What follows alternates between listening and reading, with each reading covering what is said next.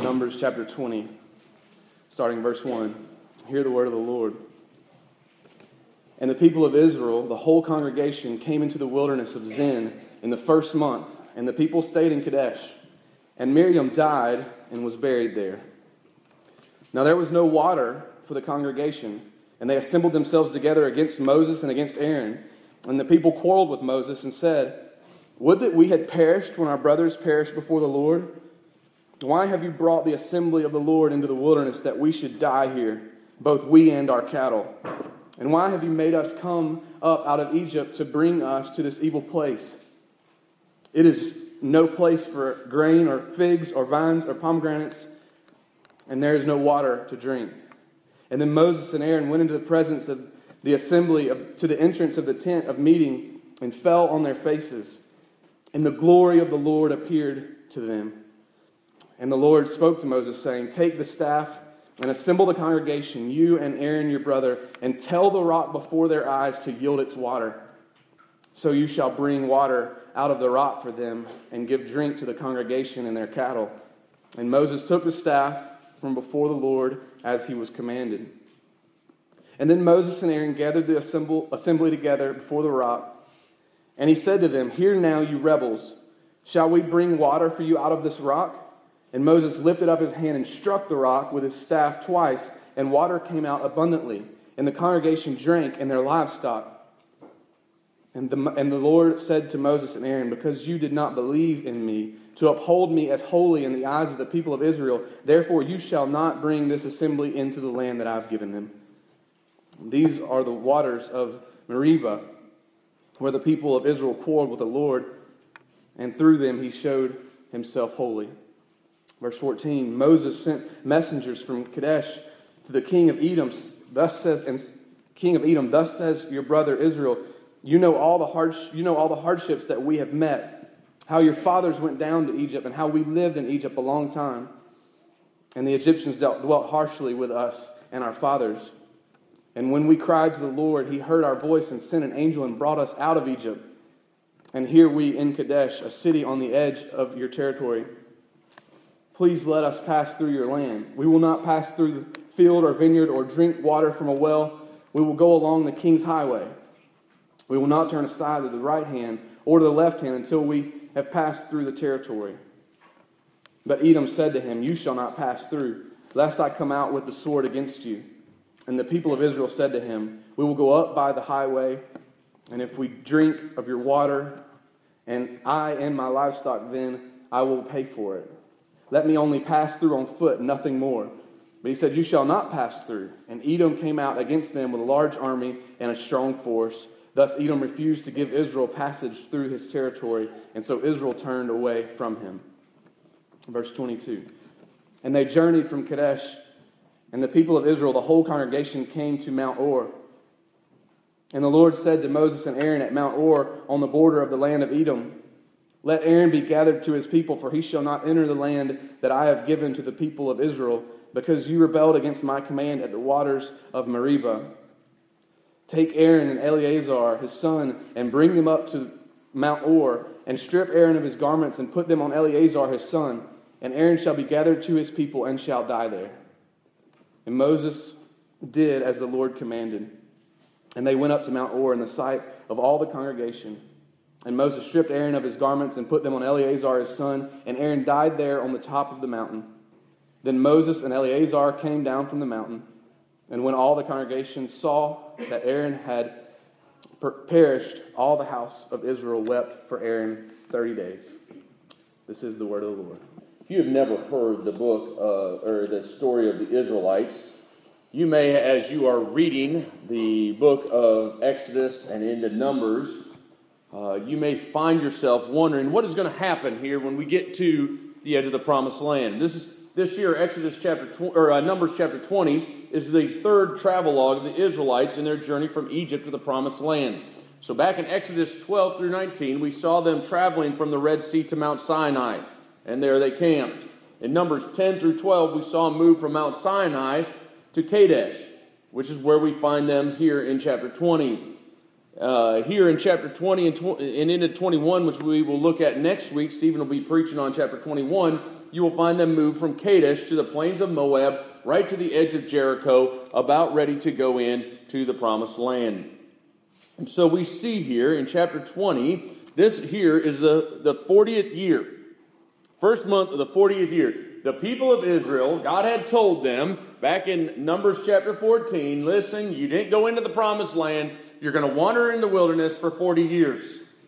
This is the first month of the 40th year. So you can imagine, you've been wandering around, living on manna, you're, you're out here. Yeah, some of your fathers had seen the promised land and had these huge grapes, and it was flowing with milk and honey. And here you are back out in the wilderness. But this is the year.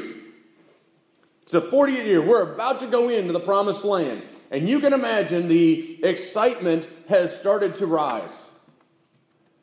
But the question you have to ask yourself, if you look back in Numbers chapter 20, or uh, Numbers chapter 14, verse 26, when the Lord spoke to uh, Moses and Aaron, and they, he said, How long shall this wicked congregation, this is right after they rebelled against God, didn't go into the promised land. He says, How long shall this wicked congregation grumble against me? I've heard the grumblings of the people of Israel, which they grumble against me. Say to them, As I live, declares the Lord, what you have said in my hearing, I will do to you. Your dead body shall fall in the wilderness, and all your number, listed in the census, from 20 years old and upward, who have grumbled against me, not one of them shall come into the land where I swore that I would make you dwell, except Caleb and Joshua. And so, uh, from Numbers 14 on, you have to be asking the question what is going to happen to Moses, Aaron, and Miriam? I mean, you, even in that verse, it says, you know, listed the census from 20 years upwards who have grumbled against me. So maybe Moses, Miriam, and Aaron are going to get in the land. They never grumbled against God. Maybe they're going to make it. And we get to chapter 20, and it starts out and says that people of Israel, the whole congregation, came in the wilderness the first month. They're about to go in. Maybe Moses, Miriam, and Aaron are going to get in. And Miriam died there and was buried. Kind of interesting. It just seems kind of put on the end of chapter, or uh, the end of verse one, doesn't it? Just kind of thrown on there. And so here it is, the first month, they're about to go into the promised land. It's the last year, the 40th year. They're going to get to go in. And oh, by the way, Miriam died and she was buried. We see here Miriam's death. The author seemingly adds this on there. And why? Why put this in at the end of the verse? Why is it even mentioned? Well, I, see, I think we see a couple things here. This is uh, Miriam, the one that uh, some call the most important woman in the Old Testament. This is the one, the, the prophetess, that she led Israel in song. She was the one that in Numbers chapter 12, remember when she and Aaron rebelled against Moses' leadership and she got leprosy, that the whole nation delayed its march for seven days for her purification from leprosy after she had rebelled. She was held up, she was looked at as a leader. This verse, though, seems as serves as a reminder that God's judgment is just and holy, and He keeps His word. Miriam dies in the wilderness. But we are also reminded by this verse that going into the promised land is no small price. It bears a cost, and God takes sin seriously. How many times have you said, Well, it just doesn't seem, I know that's what God has said, but I just think that if God was really a God of love, He would. God says, No, I am holy. And when you sin, there is, yeah, but God, look what all she did. God is holy. I think this verse also kind of helps set up the story and the narrative for the next couple verses. Let's step away just for a minute and think of Moses. Miriam. If you remember the story of Moses, the, the Pharaoh was killing all the baby boys, and so his mom had this baby, and she did what? She went down and they made a basket and they put, her, put him in the reeds there at the edge of the Nile in the river. And who stood and watched over the basket? Miriam. Remember, the princess comes down to bathe and she sees this and, and here's this baby. And who is the one that has the courage, you know how older sisters are, to step forward and say, Hey, I'll find somebody to take care of him? Who was standing there? Miriam. And so, as her mother nurses uh, Moses uh, up to an age where he can go live in the palace, who is the one that is taking care of him and investing in him? And now, as they have started to go through, and God calls Moses and Aaron to lead, and Moses didn't want any part of it, remember? And I'm sure even here, in Numbers 20, if he had to do it all over again, this was not his dream job. But who had always been by his side?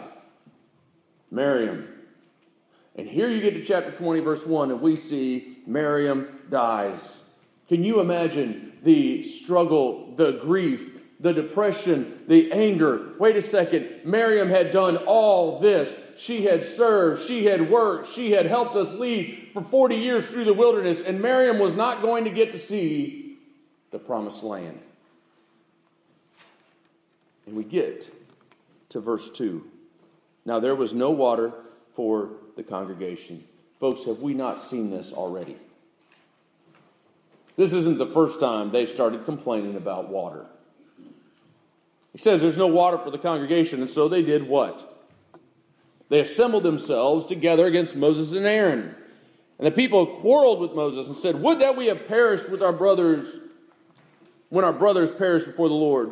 Why have you brought the assembly of God in the wilderness that we die here, both we and our cattle? And why have you made us come out of Egypt to this evil place? Here, they come back up against the leaders that God has brought them, and they go to accusing not God, they go to accusing Moses. They quarreled with him, and here are their accusations. Number one, would it not have been better that we died? We would have been better to die with our rebellious brothers who have died already in the wilderness. You know, isn't it interesting when you begin to rebel against God and his leaders, it doesn't make a whole lot of sense. Man, I know we need water, but man, it'd just be better if we were dead. They would have rather, they're about to go in the promised land. They're a year away from going in the promised land. And as soon as one little thing takes them out of their comfort zone, what do they do? They lose their faith in God. They lose their trust in God. Folks, listen, they obviously know about the rebellion of their brothers. They obviously know about how God has already, one time before, provided water out of a rock. They have eaten manna. They have eaten quail. God has provided time and time and time again. But the moment their comfort zone and their perfect living conditions get taken away, what happens? They respond in unbelief. Folks, aren't we a whole lot like the Israelites? Oh, it's great. I can believe in God when the bank account's full of money and I got the house I want and I got the car that I want and our health is where we want it to be and everything is going right. But it only takes one little thing one bill that we weren't expecting, one health concern that we weren't prepared for, one little thing. And what do we do? We respond in unbelief. Here they say, okay, Moses, I got you. We should have just died in the wilderness. We would rather die. And guess what? Now let's just step into Moses' place here because Moses is about to do something that's going to change his life. But just for a moment, what has just happened to Moses? His sister died. And if I were Moses, don't you think Moses, just in his heart, probably just said, you know what? I know about death. I didn't sign up for this job. You want to talk about how you'd rather die. Guess what? My sister just died and never got to go in there because of your rebellious brothers. Right? If they had gone up 40 years ago, we'd been in the, in the, promised land. My sister would have experienced the promised land. But she has put up with all your junk for 40 years because of your rebellious brothers. And now you wish you were them? Can you imagine what is going through Moses' mind? This was not a cakewalk. He's grieving the loss of his sister, and immediately he turned and said, We wish we were dead too. And he says, No, I understand death. Look what else they accuse him of. Number two, they blame Moses for this trip. Why have you brought the assembly of the Lord into the wilderness that we should die here? Both we and our cattle? I mean, who are they not blaming? They're not blaming God. We're the assembly of the Lord. Guess who's messed up? Our leader.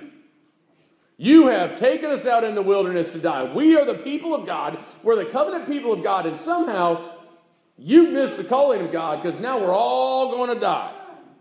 They begin to attack his leadership. In fact, they even say, We're going to die in our cattle. I mean, God would at least care for our cattle. God would at least care for his covenant people. Why are you leading us out here to die? Number three, look what they say. Why have you made us come up out of Egypt? Again, you know, they don't learn, right? They, they didn't learn from their fathers. Every time something comes up, they want to go where? Back to Egypt. Well, at least we had stuff to eat back there. Hey, it's the slavery, slavery of the world. It's the slavery of sin. I know, but at least we had. I'm going to go back to what we had. I don't care that they were slaves. At least they had food. They aren't going to die out here. Every time something comes up, they want to go back to the slavery that they were in. They had been born in the wilderness. But, folks, the world is more enticing when you look at the benefits of slavery than it is when you look at the cost of slavery. The world is more enticing when you look at the benefits of the enslavement instead of the cost of the enslavement. And when you begin to act, and when I begin to act out in unbelief, guess what we are looking at? Well, you know what? That looks like a whole lot more fun than serving God. Well, if God's not going to do this for me, then I'd rather go back to consider the cost. Isn't that what Jesus said? Consider the cost of building a tower. You want to follow me? Consider the cost. Folks, we also have to consider the cost of the slavery. And they were ready to go back. And so look at what Moses and Aaron respond.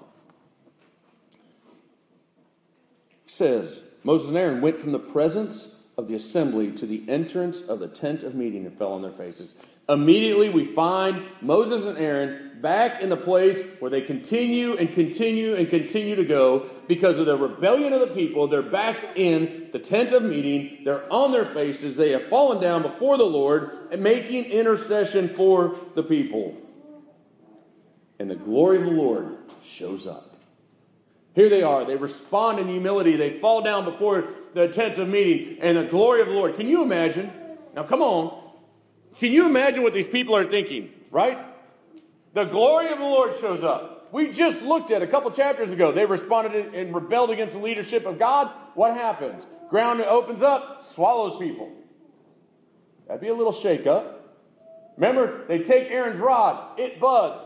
They're God's leader. And now you rebel against them again, and here comes the glory of the Lord, the cloud coming down into the tent of meeting. You're like, whoa, whoa, whoa. Here, it's about to get real here. So the, tent, the Lord comes down. He's in the tent of the meeting. The glory of the Lord comes and he gives them instructions. He gives Moses three things. He says, Take your staff, assemble the congregation, and you and your brother tell the rock before the eyes to yield its water. And look at verse 9. And Moses took the staff from before the Lord as he commanded him. Now, before we get to the rest of the story, understand in Exodus and Numbers, this phrase is used 35 times. I think I counted about 52 times Moses obeying God happens in the book of Exodus and Numbers. And you read it, you read it over and over, you see, and he commanded it, and he did as God commanded it, and he obeyed the voice of the Lord, and he, he did as he was commanded, and he did as he was commanded. Up to 50 times, the writer of the Pentateuch puts in there and he did as he was commanded, and he did as he was commanded. I could start naming them, but you'd get bored, and it, it, it, you couldn't write fast enough. So just, if you want it afterwards, I can, I can give you the list. But over and over and over, the writer of the Pentateuch says, and Moses obeyed God. And this time starts out just like every other time. Moses obeys God. Then Moses, verse 10, and Aaron gathered the assembly together before the rock, and he says, Hear now, you rebels, shall we bring water for you out of this rock? Now, there is a lot of debate about what Moses did wrong here. Some people say that it was the fact that Moses here, when he says, Shall we bring water out of the rock, was claiming the place of God. That it was something he was going to do. But if you look back in verse 8, it says, So you shall bring water out of the rock for them. That's God speaking. You will bring the water out. So he is pretty much almost quoting verse 8. Some say that it was because he struck the rock and started instead of speaking to it. Some say it's because he struck it twice and not once. But as we read the passage, note God doesn't tell you why. It's not important. What is important is God knows Moses' heart. It is his heart response. So look what he says. Hear now, you rebels. Shall we bring water for you out of this rock? And Moses lifted up his hand and struck the rock with his staff twice, and water came out abundantly, and the congregation drank and their livestock. So Moses and Aaron are in the tent. They come out, they gather them together. He strikes the rock, water comes out. It looks good, doesn't it? Everything looks, I mean, yeah, God said to speak to it. He struck it. He struck it twice. He was angry. All these other emotions coming through. But in the end, what happens? God brings water out, and it comes out abundantly. And the congregation drank, and their livestock. Verse 12.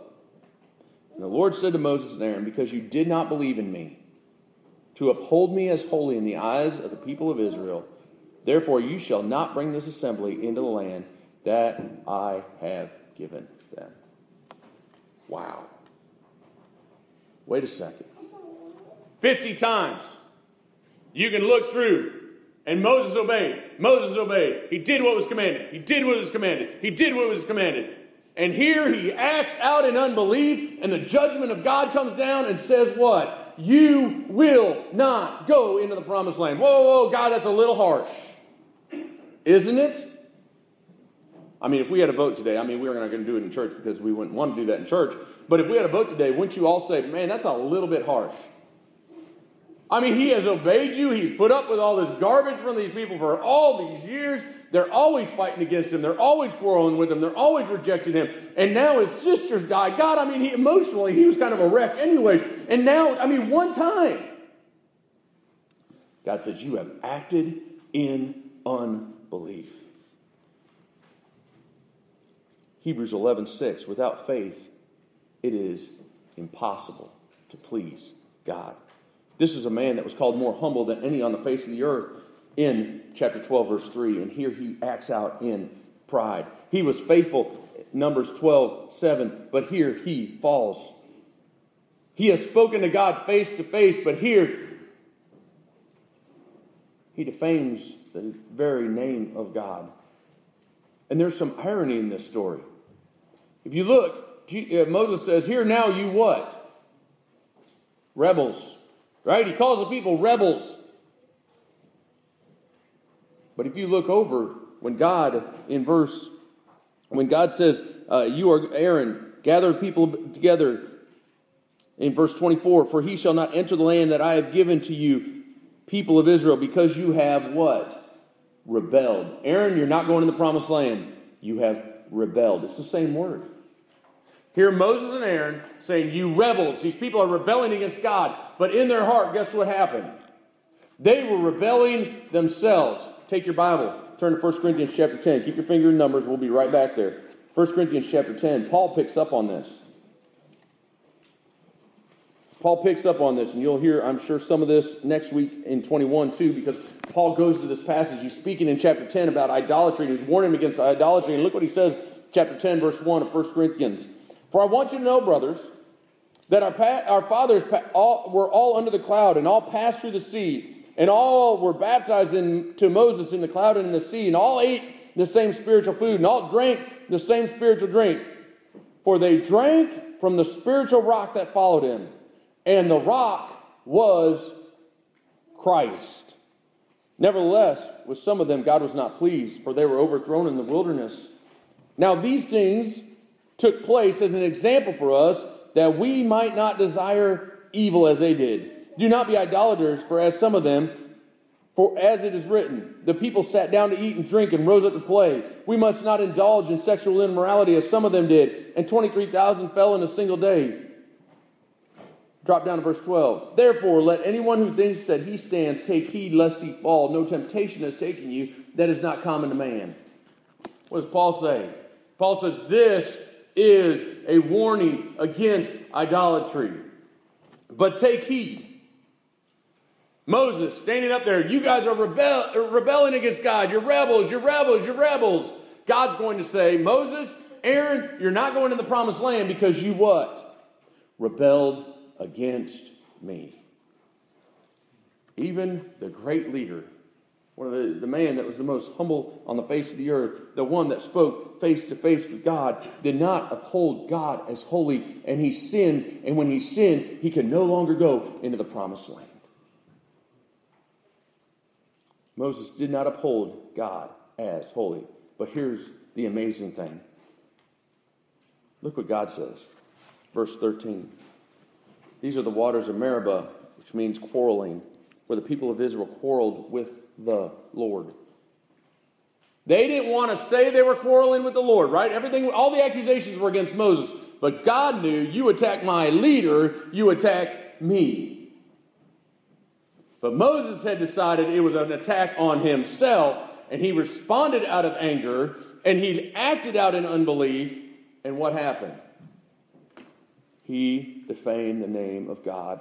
He did not uphold God as holy. But through it all, God says, the end of verse 13, through them, he showed himself holy. You know what God did? God kept his word. Because what did he told Moses? I will provide water. Moses strikes the rock twice, and guess what? Water comes out. And God shows himself holy. Why? Because Christ was the rock.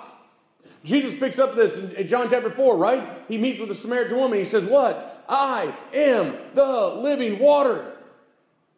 I bring satisfaction. The rock out there, that was me. God says, You know what? Moses responded out of unbelief. And he did not hold himself up, his God up, as holy in the eyes of the people of Israel, but God showed himself holy. God never fails, God never breaks his promises. But, folks, listen, when we respond out of unbelief, what are we doing to the name of our holy God that we claim to worship? What are we doing to the name of our holy God? God says, You acted unbelieving. What did you do to my name in front of the children of Israel? You defamed it. It didn't make God less holy. But in front of the people, God's leader had acted in unbelief. And it defamed the name of God. Folks, listen to me. How many times do we act out in unbelief? One of the reasons I had Jay did do his first because you want to start talking about faith. How much you believe that God is really in control and how sovereign you believe God really is is demonstrated by how much you pray. Because if you really think God is in control and God answers prayers that He claims that He answers, and that God has told us to pray, and you don't pray, what are you saying about your God? That you don't believe that He's in control, and that you don't believe He'll answer prayers, and that you don't believe. I, I, I, I can do it myself. Folks, whatsoever is not of faith is sin. Because when we sin, we are acting out in unbelief that we don't think God can take care of us. That we don't think God is holy, that God, God is righteous, that God has this under control. And Moses, 50 times, I've obeyed, I've obeyed, I've obeyed. He acts out in unbelief. You're not going into the promised land. But in all of that, even in the judgment of God, which we would say, well, I just don't know if that's fair, God says, I showed myself holy. Folks, we need to make sure that in our walk, that the way we act, the way we live, the way we respond, no matter what the emotional makeup of our day has been, no matter what the situation you're walking through, that our actions are still acted out in belief in God. God does not just give you a pass because, oh, you had a bad day or a bad month. God wants you to live in faith and trust Him. And here Moses responds out of unbelief, and it keeps him from being able to go into the promised land. Then we see Moses sending messengers, verse 14. He sends messengers to Kadesh to the king of Edom. If you remember, the people had responded out, just like in chapter 14. What happened in chapter 14? They were told to go in the promised land, and they responded in unbelief, right? Oh, the giants are too big. We can't go in there. They're like, we're like grasshoppers. Remember that? God says, All right. Then you're going to wander the wilderness. Whoa, now we'll go up. And what happened when they went up? Now we'll go to the promised land, responded in unbelief. Now we'll go in. And God said, Nope. And they were defeated. Here, Moses acts out in unbelief. It is the 40th year. It is about time to go into the promised land. And, and he acts out in unbelief, and immediately he says, All right, let's start heading to the promised land. And guess what happens? A roadblock. Just like in chapter 14. He says to the king of Edom, Oh, I, you know, you can just think, oh, they're, they're related to us. Man, I mean, these people know our history. We, we're, we're related to them. I'm sure they'll let us go through. And so he says, Thus says your brother Israel, we're, we're, we're related. You know of all the hardships that we have met. How our fathers went down to Egypt. We lived in Egypt a long time. The Egyptians dealt harshly with us and our fathers. We cried to the Lord, and He heard our voice and sent an angel and brought us up out of Egypt. And here we are in Kadesh, a city on the edge of your territory. Please let us pass through your land. We will not pass through field or vineyard or drink water from a well. We will go along the King's Highway. The King's Highway was a major travel route. Listen, this is what he's saying. We're related, blood relatives. You know of all the hardship we've had. We won't touch anything. Just let us pass through. I mean, surely you do that for us. What happens? He says, Edom said to him, verse 18, You shall not pass through, lest I come out with, against you with a sword. People said to him, Whoa, we will go up by the highway. If we drink of your water and livestock, we'll pay for it. Let me pass through, nothing more. He said, You aren't going to pass through. And they came out with them with a large army and a strong force. You say, Well, Edom, what? No, Edom's going to pay. Read Amos chapter 1. Edom's going to pay for this. But what you see here is the same picture in Numbers chapter 14. Act out in unbelief, God keeps them from going to the promised land. Act out in unbelief, roadblock in your life. And here, they want to go up. This would be a source of contention for Israelite and Edom the rest of their days. But their path was blocked. Why? Because Moses had been responding in unbelief. How many times? Well, I know I messed up, but God should do. I know I've done this, and I, maybe I didn't act in faith, and maybe I acted on unbelief. But God, you, I mean, look at all the hardship I've gone through. You got to let me have one slide. Folks, if you read and see nothing else in the book of Numbers, God is holy. God doesn't let one slide because one sliding would mean he is no longer holy. God says, You act out in unbelief, roadblock. It's not going to be easy. And so they journeyed from Kadesh, and the people of Israel and the whole congregation came to Mount Hor. The Lord said to Moses and Aaron at the border, Let Aaron be gathered to his people. Here we see Aaron's death, but in Aaron's death, I don't want you to miss this is a demonstration of God's grace. He said, Let him be gathered to his people, for he shall not enter the land that I have given to the people of Israel, because you rebelled against me and my command at the waters of Meribah. We see two things, I think, here that we see God's grace at work. Number one, God did not leave Israel without an intercessor. God says, Take Eleazar, put his garments on, here's the next high priest. But I also think you see in Aaron, God says, Let Aaron be gathered to his people. This is an Old Testament term used for the righteous at death. Those that are accursed are abandoned, cut off from the people of God. The righteous are gathered together with the people of God. He says, Let Aaron be gathered to his people. Aaron's sin was serious. But in God's grace, God did what? Those that are covenant people, the people of his covenant, God will gather together with his people. In spite of Aaron's sin, God's grace is still sufficient. So he has gathered his people, and they strip Aaron of his garments and put them on Eleazar his son, in verse 26. And Aaron shall be gathered his people, and he will die there. Moses did as the Lord commanded. They went up Mount Hor in the sight of all the congregation, and Moses stripped Aaron of his garments, put them on Eleazar his son, and Aaron died there on the top of the mountain.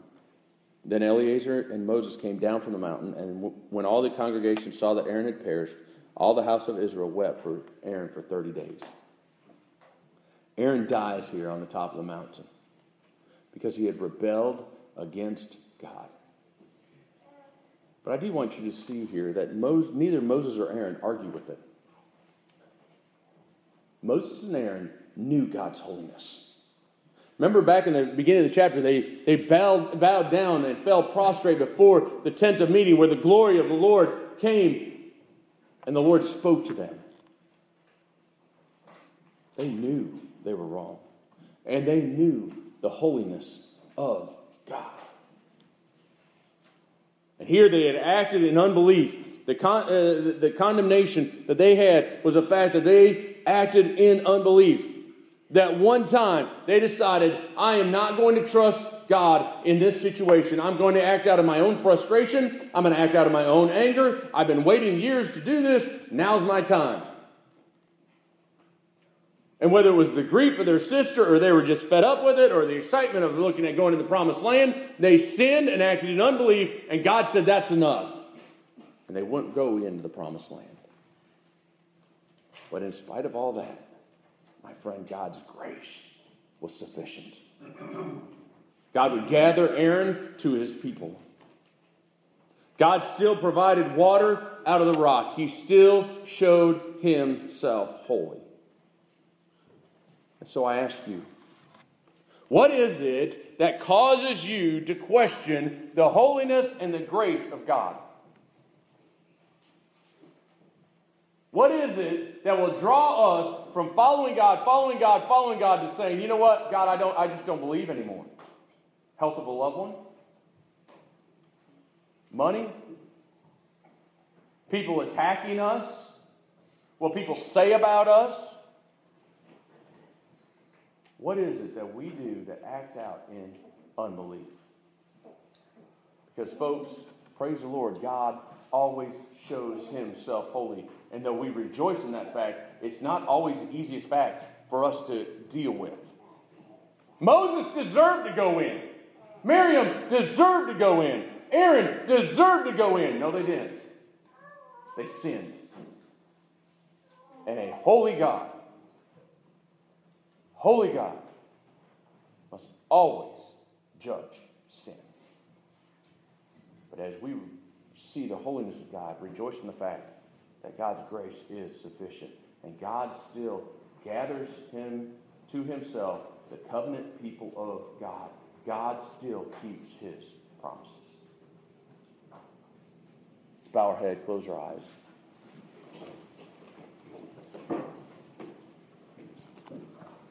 Folks, for just a minute, I want us to consider what are our actions, what are our lives, what are the way we live and that we think and that we speak evidence of?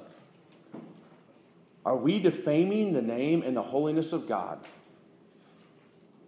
by being called the people of God, but in acting in total unbelief?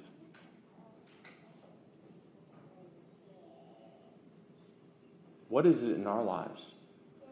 What are the actions? What, are the, what is the way we live? What are the things that we say? What are our attitudes that demonstrate unbelief? A lack of faith in God. What is it that the people around us would look at your life and my life and say, you know what? I just don't know if they really believe they in what they say they know or what they say they believe. What is it about your life that defines you? and how you see and how you react to the God you say you serve.